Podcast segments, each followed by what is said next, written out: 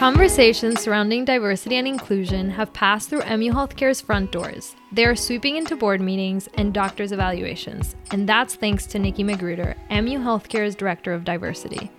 Nikki has spent her career promoting intersectionality in the workplace, a passion that has propelled her into her new role at MU Healthcare. And now, amid a seismic summer of protests following the murder of George Floyd and the heightened Black Lives Matter movement, Nikki says it's important to have an open dialogue and conversation about these topics. I'm your host, Gabi Morera Dinuila, and here's a reporter, Grace Glander, in conversation over Zoom with Nikki McGruder. Welcome to Vox Voice.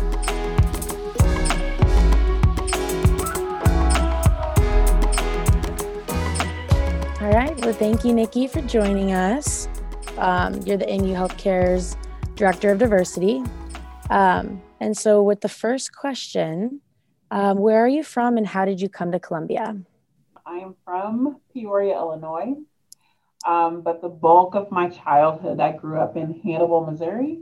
Um, but my family moved here in the summer of 1989. I did my undergrad at Columbia College. I always joke with um, students, especially um, when I first graduated high school, I went to, to MU, but my major was partying. So, um, how long were you at MU? Um, about two years. Did you like it here? Yeah. I, a little too much. Yeah, I like it too. so, speaking of your career, you started as a recruiter at Edward Jones Investments, um, but your career path shifted to diversity and inclusion work. And so, was this a path mm-hmm. you always envisioned for yourself? Never. I don't know that I ever thought that um, this would be where I would end up.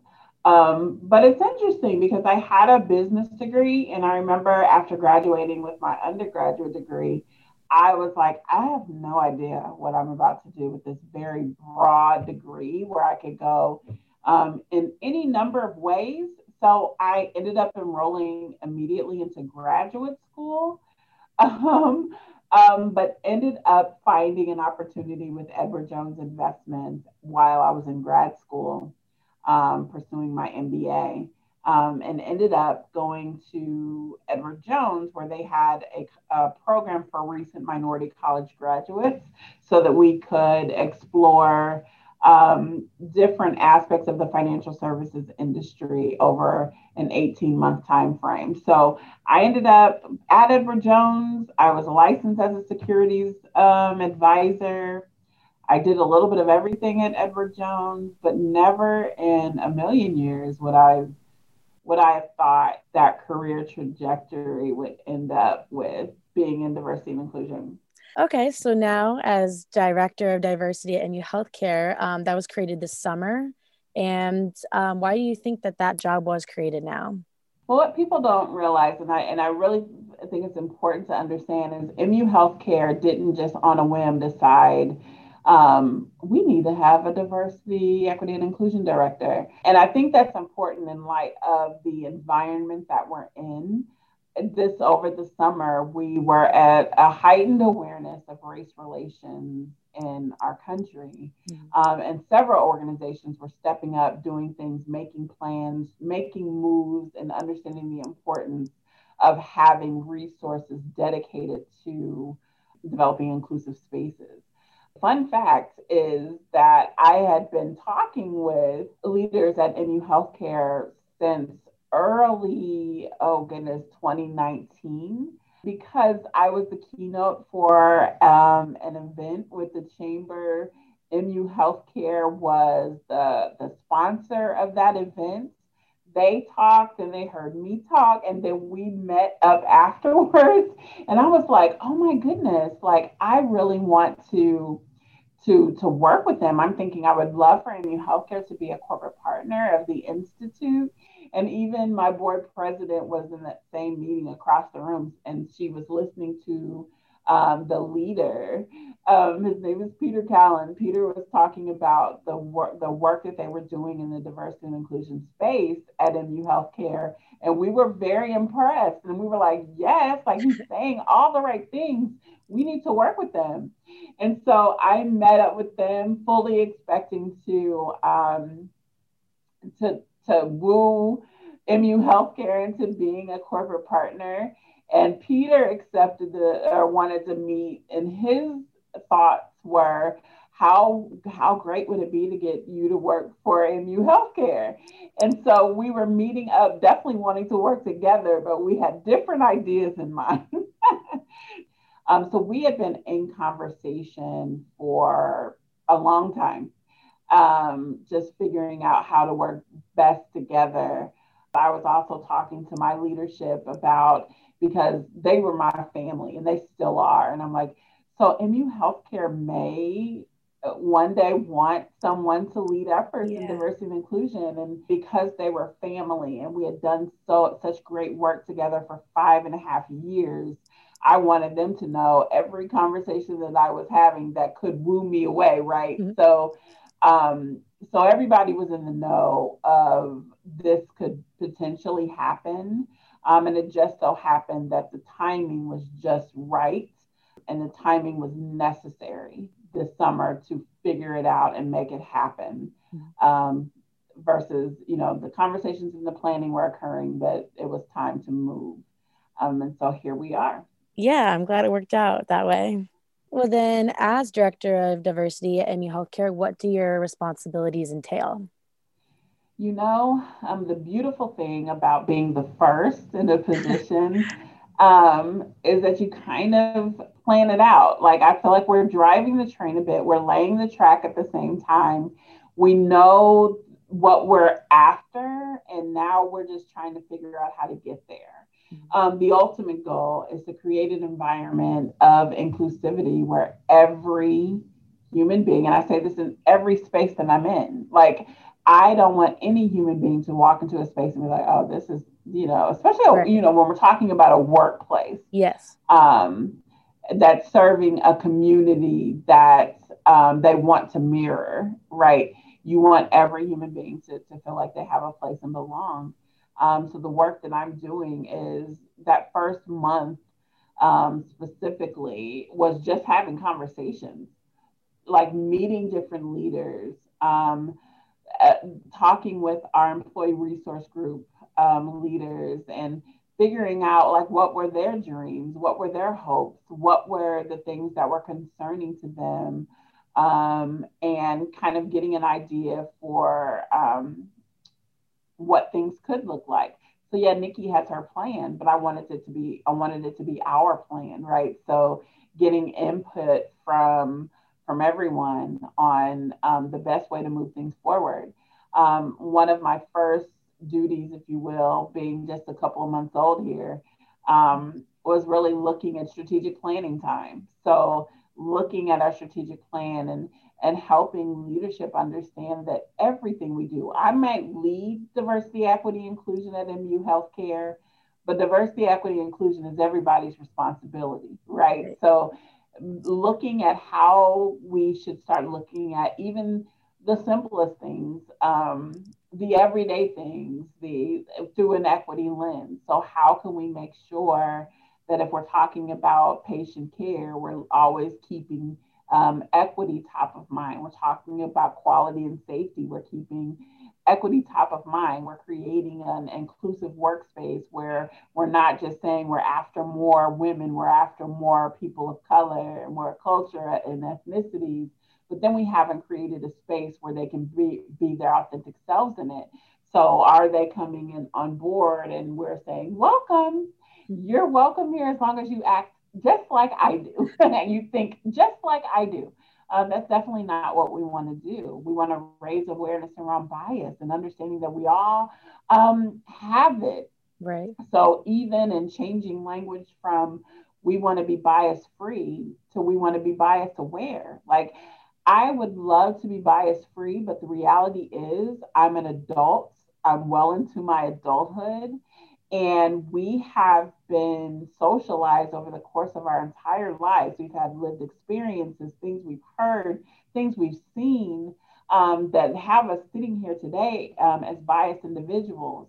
Once I make my unconscious bias now aware, um, because I've done the assessments, I realize that this is something that is impacting what I think, what I say, what I do it is an intentional practice every day to mitigate that. So I, you know, I see something, there might be a thought that pops into my, my head, but because now I'm aware that this is an area that I've suffered, I am consciously and intentionally um, doing the work necessary to change it. So I don't know that I'll, I'll ever be free from it, but I'm aware of it. And I know that I don't want to operate in any bias that could potentially be doing harm to another human being. So I'm doing my best every day to change my thinking, change my actions, change my activities, and all of that. And so even those things in this workspace are um, things that we're working on. Mm-hmm. I like that. Um, the part about being aware. Like that's important for people to realize. Okay, well then with the healthcare um, specifically, how does diversity and inclusion play a part in that? Because we are providing a service, we're providing care to human beings from all walks of life.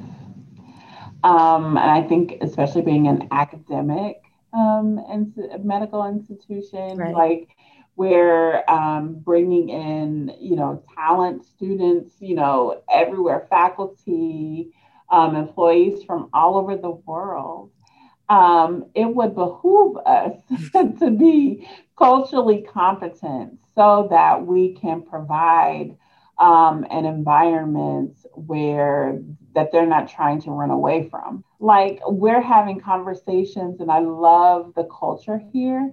Um, so we're having conversations around um, providing the best patient care. You know, we can't hit everyone's preferences, mind you, but asking like you have these options of lotions like do you have oily skin? Do you have drier skin? And i would have been like oh my goodness.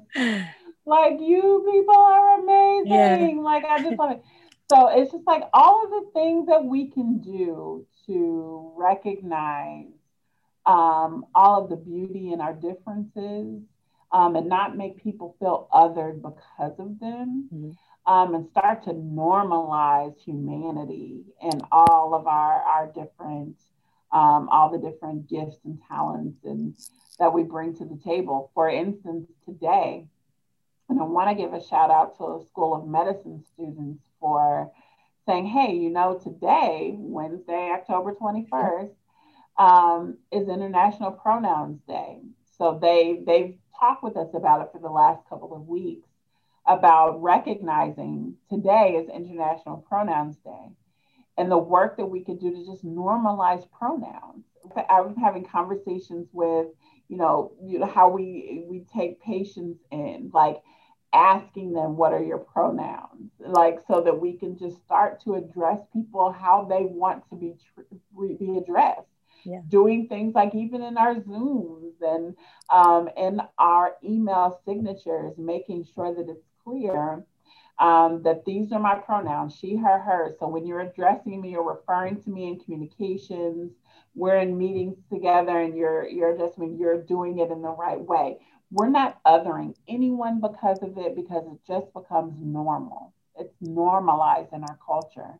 And so we're working on those things. Um, the students spearheaded an effort to get badge buddies. So everyone can put their pronouns right there on their badges. So as we're creating this environment of inclusivity, we're making it easier to do so.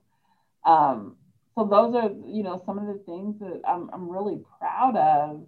Um, with leadership at MU Healthcare, I can tell you, even talking with the CEO, he was like, um, coming on board, Nikki, I just want you to push us. Like, push us. Obviously, I'm going to do it gently, but there will be nudges um, and we will get there. Um, we didn't get here overnight to this place where, um, when you think about um, race relations, talking about LGBTQ rights. So it's not going to be overnight that we get to a place of full inclusivity, but there's a willingness um, at MU Healthcare to do the hard work um, to a point where one day it won't be hard work and we won't even have to reference it that way because it's just a part of who we are and the way we do things. Yeah, that's awesome. Well, then, what are the most difficult hurdles you faced um, in this role so far? I wouldn't say any hurdles other than um, a global pandemic. Right. so that's something that we're up against. At the height of the pandemic, it was a challenge for sure because, um, you know, it was new. No one had been here before. So trying to figure out like what, how we handle this, what we do, and um, just creating a space to also take care of our healthcare employees. So I'm watching all of this take place. Yeah. Um, and leaders rally together and just try to figure out, figure it out, figure it out. Um, so that's one. Um, another thing that you know has has come up. So we're really working on um, figuring out how to navigate that and what that's going to um, to mean for us would be the executive order um, that our president has mandated that says that there's uh, no more uh, race and sex based um, trainings for federal contractors. When it first came out, we had no direction. The Department of Justice sent out some clarification on some terms that were in the executive order probably a couple of weeks later. So that provided a little more direction. But initially it was like, oh my goodness, like what are we going to do? And the the panic that that ensues and um, the wondering if that means that we're not going to be able to move forward with this very important work. Mm-hmm. Um, the Department of Justice did give us some, some frequently asked questions, if you will, um, and some more discussion, um, a more direction rather, as to what we could and could not do. But one of the things was on the questions was will we have to stop uh, implicit bias training? And I had just rolled out opportunities for employees to participate in implicit bias training. Um, and it does not. It does not say that we have to stop it. Mm-hmm. Um, and it's not prohibited as long as our goal with the training is to inform, um, to foster discussion, to raise awareness, and it's not about um, accusing anyone of being a certain way as just because they were born a certain way. So he talks about race and sex stereotyping and scapegoating. Well, any effective trainer um, does not do training in this space like that. so, um, for that reason, I'm like, oh, okay, well, we'll be okay. We're going to be okay because that is definitely not the goal. Right. Uh, when we're talking about um, this this work, not not when I'm doing it anyway. Um, so you know obviously it's disheartening i think initially i spent some time just in silence like my family didn't even know like what is going on but it was like oh my goodness like this this can't be 2020 um but at the same time i think people should understand like he is not alone in his thinking. And he just is in a position of power to do something about it. Um, but I think it's definitely a viewpoint that we have to continue to keep top of mind and be have a willingness to have dialogue about it. Um, because there are those that um, are so opposed to this work for the very reasons outlined in the executive order and we need to have be able to talk through that and why um, that's a challenge. So you know obstacle but at the end of the day the work still has to continue. Okay well as director of diversity you regularly hear stories of racism and sexism in the workplace. Do your personal identities help you in this work or make this work more challenging? First and foremost i am a black woman. So I talked about my my lived experiences and personal experiences in corporate America and the things that I wish I would have known um, prior to going to like my first corporate job. So I wish someone would have told me about microaggressions. I wish someone would have told me about bias. I wish I would have known um, how Black women are perceived. I wish there's so many things that I wish I would have known as a young professional entering the workforce for the first time. Right. Um, instead, I was armed with um, a strong uh, parental force. So my mom always telling me I can do, I can be.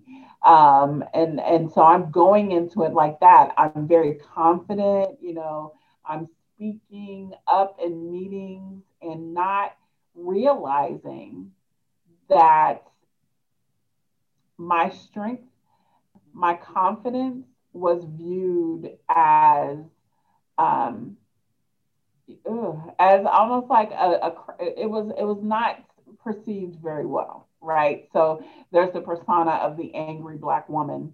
I can remember being told from leaders that i'm too matter of fact in my tone what some might see as a benefit are being told by leaders that um, they're glad I'm there because I don't talk Black and I'll be able to teach other Black people not to talk Black. So there was a period of time where I felt the need to assimilate. And I was even told by a mentor if I wanted to excel um, in my career, I was going to have to straighten my hair.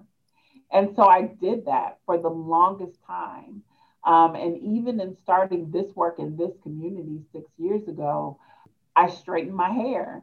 And because I was going to be the a regional manager at the time of diversity and inclusion, but I was going to be going into banks and talking with CEOs and different businesses and about the support of the organization and doing this work. And I felt the need to um, assimilate. So as part I don't, if my hair is going to be a barrier, I don't want that to get in the way. I'm going to change it. But it was part, I don't want to be perceived um, a certain way. So I'm going to change it. Either way it goes, it was sad. Yeah. right. Yeah. So I think about all of the accommodations that I have made um, in order to move things forward. But now I've been where I, I remember after about two years of doing this work in this community, I was like, look, I'm tired of straightening my hair. I have proven myself. You know what I'm capable of. You know I'm a professional woman. At this point, you see now that I am no different. Um, and I'm going to be me. And I quit assimilating um, and made sure that I was not, I was practicing what I was preaching. Right. And so if my hair was going to be a problem, it wasn't going to be a problem for me. And then let's talk about why you think, um, you know, the way I wear my hair is a problem for you. And so, so we started to have these discussions. When I thought, think about help or hindrance, I don't acknowledge um, a hindrance anymore, but I cannot say um, that I haven't in the past. And I am still very cognizant of the need for white allies. Um, I'm very cognizant of the fact that there are still some spaces where I need a sponsor, right? Someone to say, hey, have you thought about Nikki McGruder? I do acknowledge the fact that my work has spoken for me. Um, so now that we've broken down the walls of all the preconceived notions that you had about me as a Black woman. We've blown those out of the water, and you see what I'm capable of, that I'm pro- professional and I can do great work. Then I think that now speaks for itself. But it was not always that way. And so that is why this work is so important to me, because now that I'm living in my authenticity, I want others to be able to do the same, whether it be because they're Black like me or any any other person of color, whether they love differently or not at all, um, however one expresses themselves. Whether I want them to be in an environment where they can talk about their disability without um, shame or being fear, fear, fearful that they won't get opportunities. That's why this work is so important to me because I can tell you those days when I was acting all day um, were so tiresome. Like I would come home and I would be so tired because I had been, I hadn't been who I was all day. And in essence, I was on stage from nine to five or eight to four, whatever it was, and couldn't be who I was until after. Yeah. So we have to stop. No one wants to act anymore. Like people want to just be who they are, and we should be creating the spaces to allow that.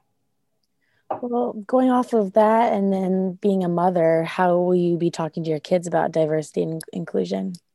Oh my goodness, my kids are talking about it all the time. So I'm ha- I have four kids, but I have two younger ones still at home, and so I have a seven. She'll be eight, and she's doing a countdown. She's going to be eight on November first, and, um, and I have a twelve year old.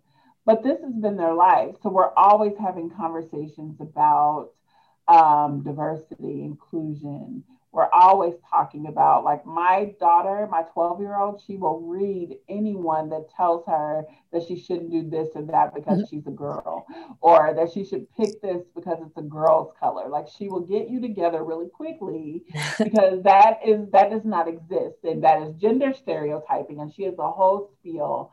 Um, but this is what they live so this is what they have been exposed to um, they've been in protest with me. Um, they're in meetings. They've seen me speak. Um, this is their life. So they can talk to you um, about the importance of this work almost as well as I can.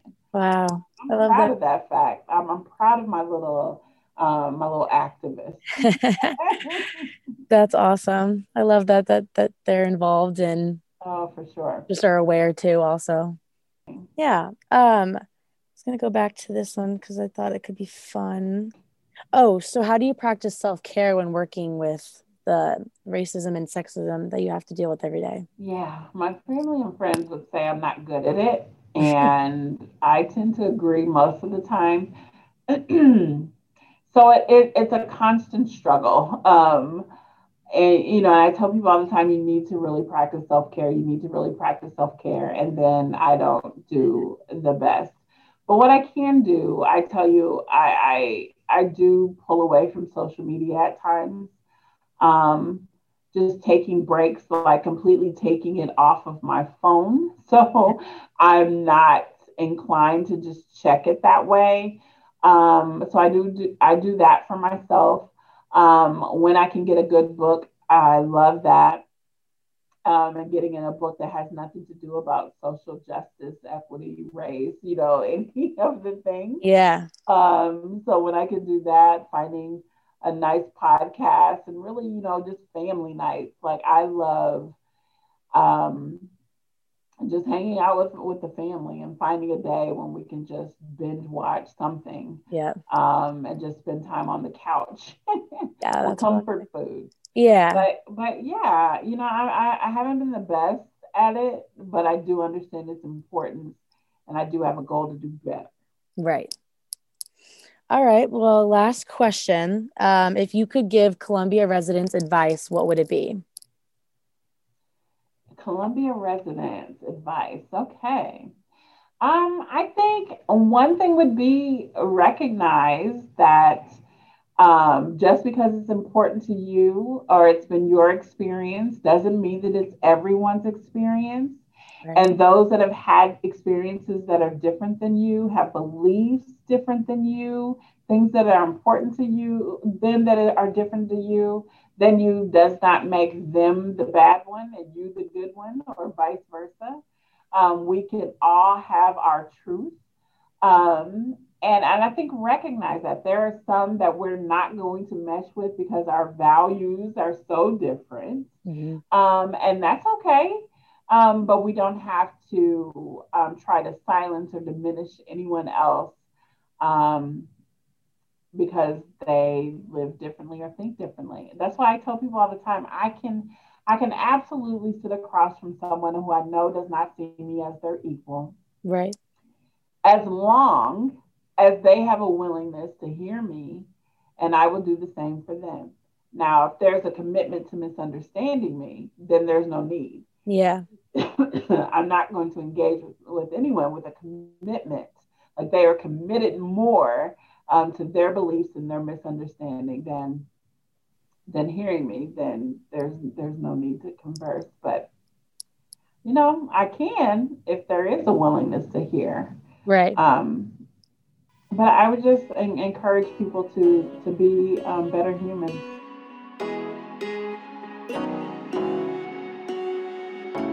That was Nikki McGruder talking with our reporter Grace Glander. Thank you to Nikki for joining us. And that wraps this episode of Vox Voice. If you want to hear more interviews with prominent Columbia figures, subscribe to the show on your favorite podcast service. If you liked this episode, we'd love it if you leave us a review on Apple Podcasts and share it with your friends. Until next time, thank you for listening.